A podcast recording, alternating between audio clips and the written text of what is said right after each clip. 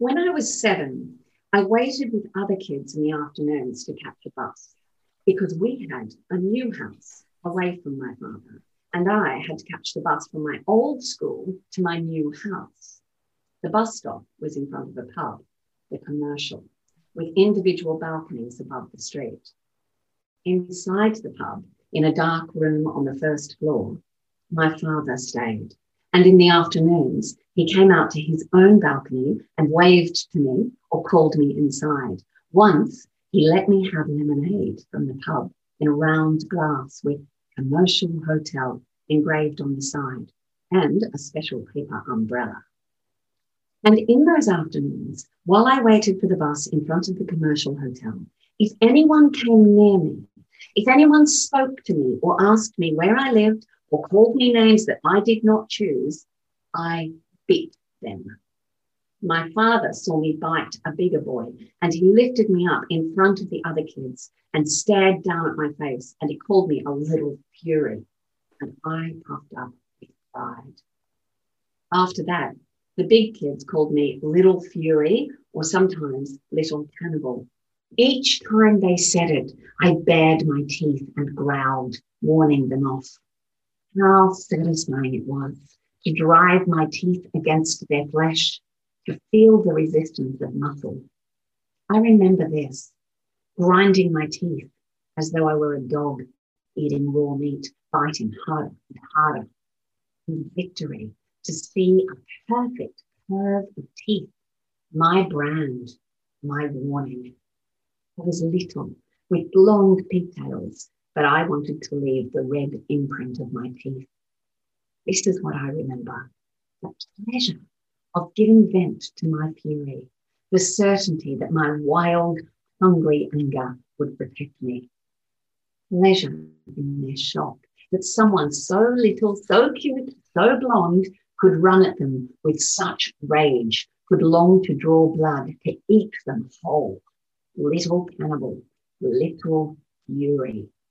How I gloried in those names, how I felt I'd earned them, how I felt they would save me.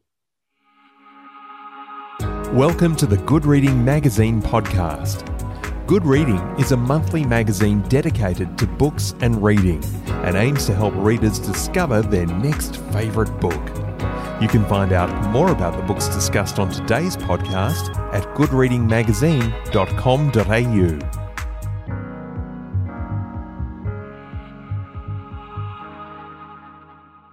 Kathryn Heyman is a novelist, essayist, and scriptwriter. Kathryn has taught creative writing at Oxford University and is the director of the Australian Writers Mentoring Program. Her first novel, The Breaking, was shortlisted for the Stakis Prize for the Scottish Writer of the Year award. Her sixth and most recent novel, Storm and Grace, was published to critical acclaim in 2017. Today I'm talking with Kathryn about her memoir, Fury.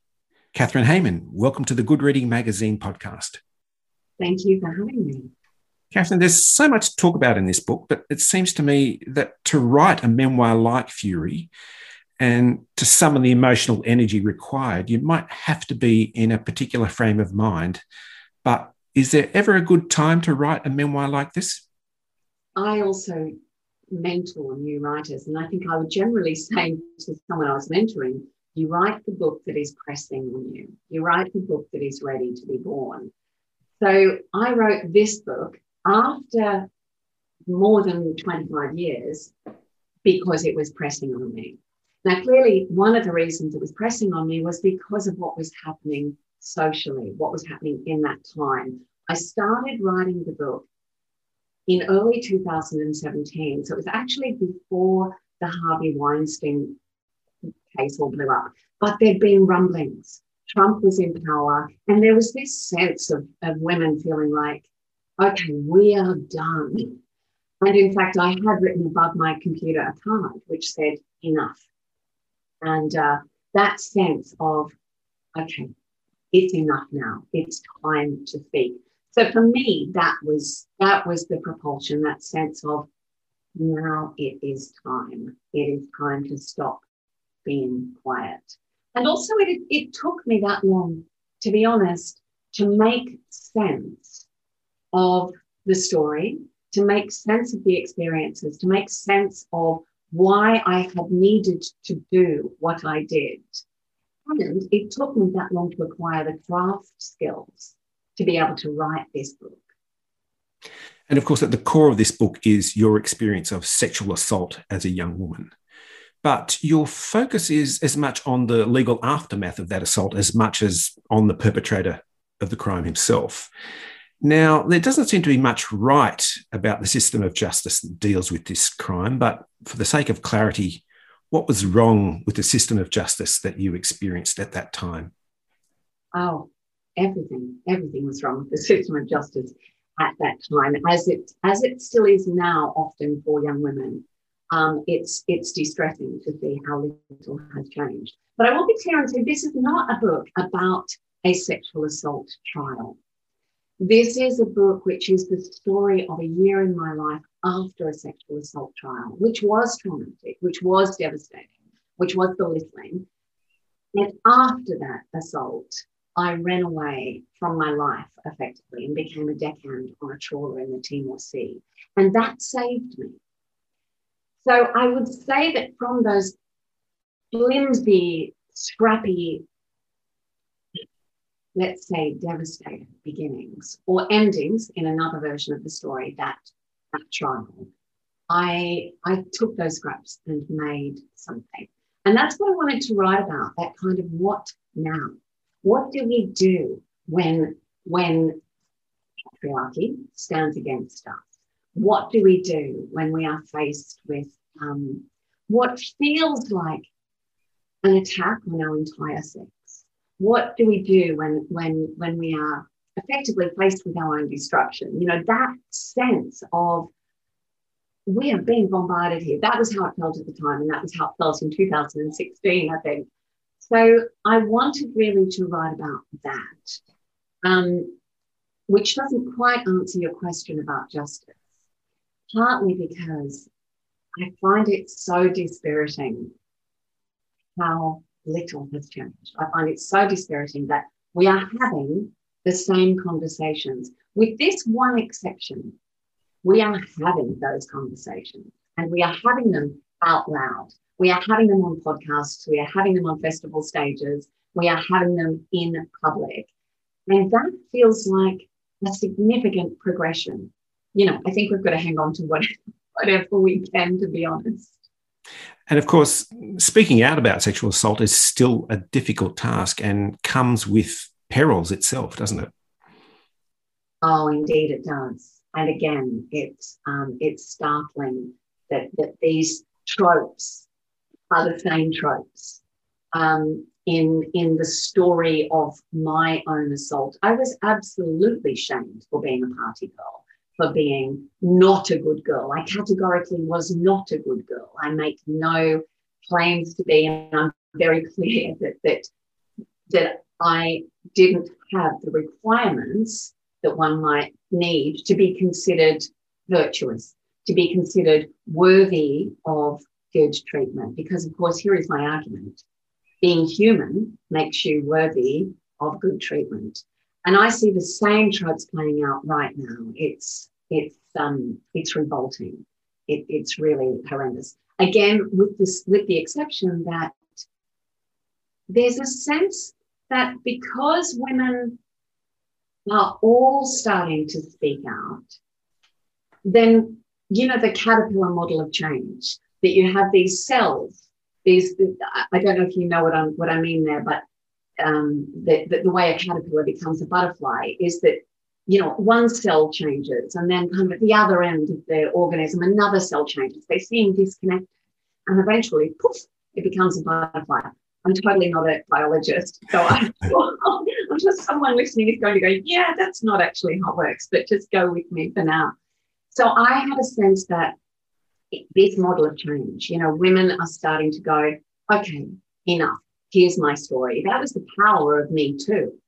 Women putting their hands up and saying, yeah, not just you, not just you, actually. And when you have that happening, then you start to get momentum. Then you start to eventually remove the power of shame, which has tended to be the great blanket of silence over sexual assault and over sexual crimes, the shame being put on the victim rather than the perpetrator. Now we're putting it back where it belongs on the perpetrator. And part of your, or I suppose, physical response to uh, not just the experience of sexual assault, but also to your what seems to be a rather traumatic childhood and, and young adulthood was uh, this idea a, state of blindness. I think you say blindness is a natural response to trauma. What do you mean by that? What was that experience for you? Well, what I was talking about in that particular episode was an episode of what used to be called hysterical blindness. Um, and it isn't now. Now it's called a conversion disorder. So after a, a motorbike crash, I'd, I'd, kind of set off with my backpack on my back, full of books and heavy uh, hardback journals. You know, the most ill-equipped backpacker um, ever, probably. And I was on the back of a motorbike, and we had um, a we, we crashed. And on after that crash, I was in hospital, and I couldn't see. I, I went to stand up. I, I couldn't walk. I went to stand up um, out of my wheelchair and I went blind as suddenly as that, as suddenly as that sentence. So, in that, it was less than a week of being physically blind. But of course, what that forced upon me was a reflection on my own psychological blindness and what I might do with that. Um, what, what, what I might do to change effectively the story I was in. So I felt very strongly that I was in a story I didn't want to be in. And the one thing I did have was a lifetime of reading. So that blindness, I guess that was a kind of forced retreat almost. You know, I was in hospital for five days, unable to see. So all I could do really was lie there and think, lie there and reflect. And even at 20, I was such a deep reader. So that was my kind of resource. That was the thing that I could come back to and go, okay, how can I be Don Quixote? How can I change? I'm not having this anymore. As you say, it wasn't, it was a traumatic childhood. It was a chaotic childhood and it was a neglectful, effectively, adolescence. So the person who was going to rescue me was me. From that state of blindness, you made some big decision at that time. I did. I did. In that in that moment. I mean, of course, it sounds, you know, magical and um, and, and fairy tale-ish. And of course, it doesn't happen in just that five days. But in that five days, that was the moment that I just had a really profound sense of I of sheer determination, I guess, sheer chutzpah, um, a, a sense of I don't have resources but I am going to take whatever I've got and I am sure going to find some resources and call on whatever I, have to make a different life. And all I knew to do, all I knew to do, and it was just blind instinct, again, that word blind, rightly or wrongly, was to get as far away from where I was as possible in order to do that, you had to take further risks, uh, sticking your finger out on the side of the road. Like an animal just wanting to get away from the source of its pain. I had that kind of visceral, unintellectual, just a blind, instinctive, I have to get away. Now, I had no money. I was not of the life that um, that other young people might be, where they can go, I need to get away. You know what? I'm going to take a gap year. I'm going to take myself off to Indonesia. I wasn't in that life. I had a backpack full of books and journals. That was it. It's not an exaggeration. So my, you know, hitchhiking was how I was going to get far away. But you're right. It was as a I, I am a parent. The idea of my daughter setting off hitchhiking, I don't think so. I was running at that danger, but as I say in the book, I had not been safe regardless of what choices I had made. I was not safe in a taxi. I was not safe walking down a suburban street. So why not hitchhike? Now, as it turned out, and again, this is not a recommendation for young women to go off hitchhiking. I recommend no.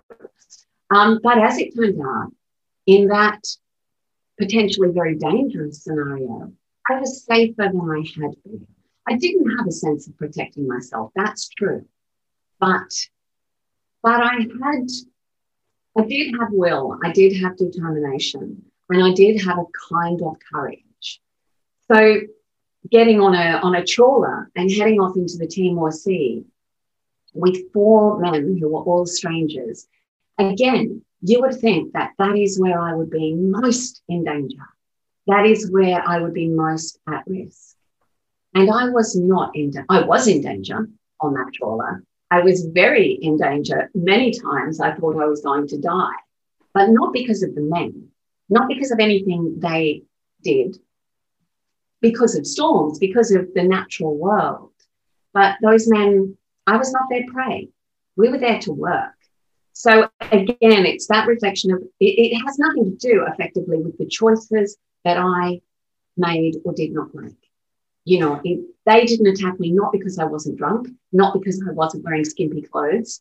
I frequently was wearing skimpy clothes because it was hot on the trawler, but because they were not rapists. You make a, a, number of references in your book to Jack Kerouac's On the Road, and, and you take a cue from Kerouac's experience, but you say, uh, and excuse my language, but it's yours, Fuck being on the road, a cipher or a muse for a boy's own adventure. I was on the sea, as alive as I could ever hope to be. Why and how did your view of Kerouac change? Yeah, I mean, again, that's kind of, um, and the language is forgiven. Um, that, yes, terrible. Um, woman, goodness me, wash your mouth out. Um, I as a young woman and as a high school student, the, the, the books that we read, the books that we were given, and even, you know, the books that were kind of, they, for every generation, I think, of young people, there's a book that gets, we press into each other's hands. For my generation, that was books like um, The Unbearable Lightness of Being. Steppenwolf had, at that same era, acquired a um, a new currency, a resurgence, if you like, as had on the road. Now, they were all big boys' own adventures, but I swallowed them because I wanted to be considered intellectually equal. I wanted to be on that playing field, even without the resources, even without the education. I just did think, screw you, I'm, I'm going to stand here um, battling wits at least. So that was why I swallowed those books. And it was only when I set off on that journey and really when I got onto that trawler that I was able to go, it's not my story. There's no place for me in these, these stories. The women in these stories are invisible. They are ciphers, as I said, for this kind of imaginary standing for womanhood, whose duty effectively is to serve as either muse or receptacle for man's dreams. And, uh, and I'm done with that. The result of, of all of this is you deciding to rewrite the story of your life uh, and arresting control of your life. Where does the power to make that decision come from? And if you are arresting control, who from? Such a good question. You know, much of my thinking on this, of course, is after two decades, two plus decades. You know, so I'm, I'm reflecting on it with that um, position where I'm reflecting uh, with the benefit of, of distance, as it were. But I would say the thing that I have always had is the gift of imagination, the skill, if you like, of imagination. So, you know, and I use that as a novelist. But that skill of imagination is something that we can also use to imagine up a different future. And that was what I was drawing on. I was drawing then on this sense of maybe that thing that I've been told, maybe that problem that I've had, you know, in school, etc., of being dreamy, maybe that's actually my superpower maybe I can call on that and just imagine something different. And by imagining it, make it possible that I can then make it. So that's, I know that sounds super woo woo, super witchy, but I think that is what I was doing. And I mean, I have, um, I still have the big, heavy hardback journals that I took with me. And much of them, you know, it, it, there are a lot of pages which are horribly um, excruciating, you know, me trying to be a poet, me trying to be Kerouac, terribly pretentious prose, self conscious. But then there are other pages where I'm trying to imagine something different, um, where I get a little more real with myself. So I was using those skills, if you like, born from nothing other than years of reading, years of reading stories. Um, who was I wresting control from? You know, that's again such a good question because I suspect. I mean, my immediate answer is I was taking control over a story that I had received, a story that was given to me. And it was given to me by my family, by my acquaintances, by my circle, by my culture, by the men who surrounded me, um, by the media. I, that story was kind of coming at me from everywhere. So there wasn't a big, bad, um, you know, Mr. Evil Leatherpants, head of the corporation of Crush Kathryn Inc., which you know, in again in story terms, I would say to someone, "Well, you've got to find you've got to find the person who's standing against you." But I think it was about that taking a story that that was given to me and choosing to create a different story. At the beginning of this interview, we talked about the frame of mind required to write this book, but what about the frame of mind after writing this book? Yeah. I mean, it was so interesting. As I wrote Fury, I I did not feel vulnerable. I did not feel exposed. I did not feel shame. I felt immensely powerful, honestly, in the writing of it. And I felt incredibly clear, clearer than I felt writing any book or play or anything in my life. I felt um, uh, I think Bri Lee refers to, to, to it as white hot. And that is how I felt. It just was like a kind of clear, sharp whoosh of focus. And when I came back to read it, to edit it, then I had those moments of thinking, oh, wow, okay, this is a lot. You know, I had, I guess, then I was able to stand really in tender compassion for my younger self. I couldn't really allow that state to be there in the writing. I had to just feel clear and sharp and also in the skin of that younger self as I was writing, and simultaneously in the skin of my older, clearer self. So, you know, the younger self who had that kind of, yeah, come on, give, come and come and get a piece of me if you think you're hard enough. You know, that saved me, a cocky little impossible you know, self.